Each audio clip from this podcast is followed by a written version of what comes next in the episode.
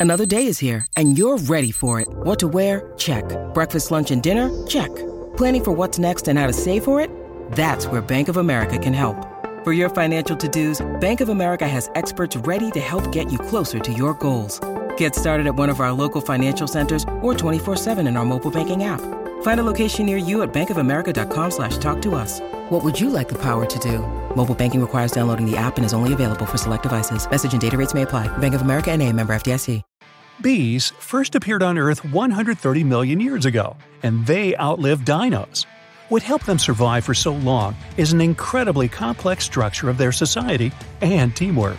Each bee has its own role and responsibility. Some of them build and repair their home, some bees protect it, others clean the hive and get food. But what if you could sneak into a hive and figure out how this whole system works?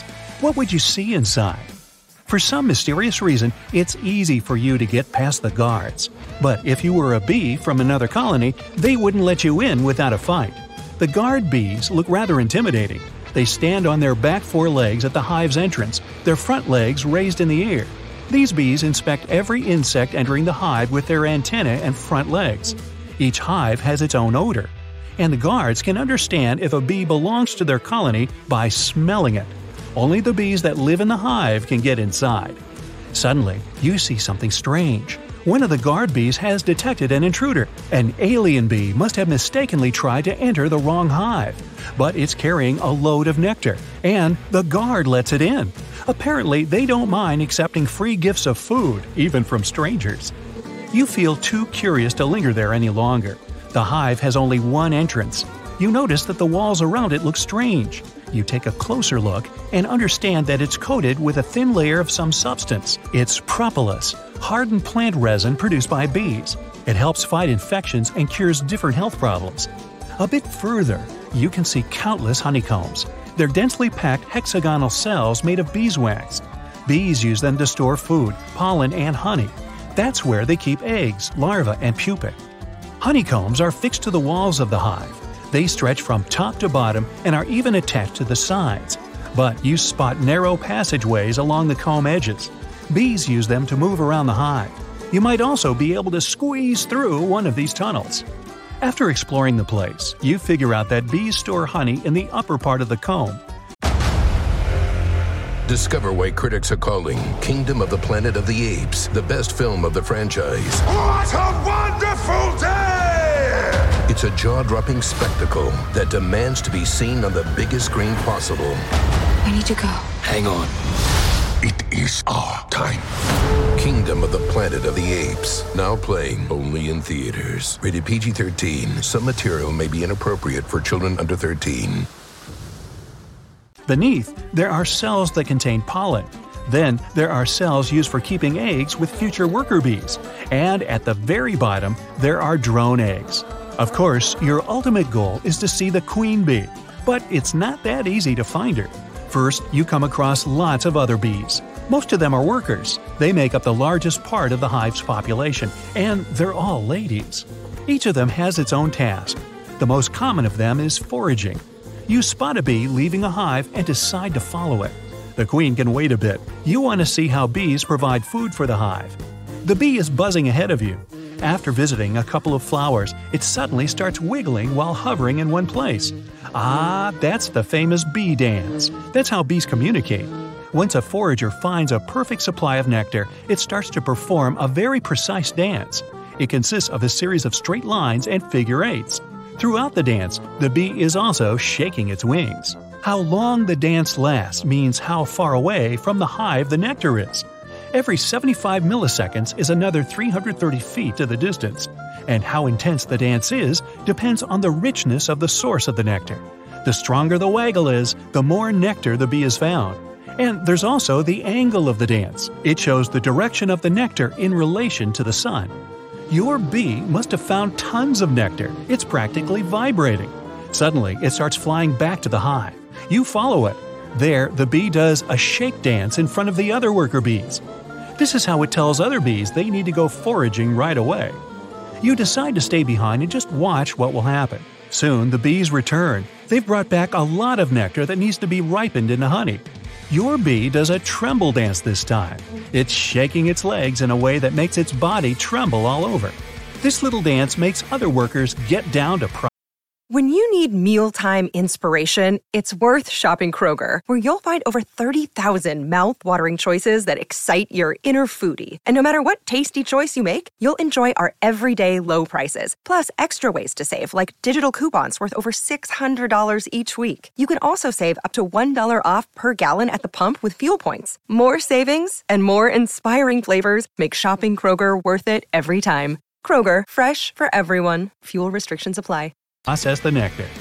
It's time for you to resume your search. You dive back into the hive and begin to squeeze through small passageways.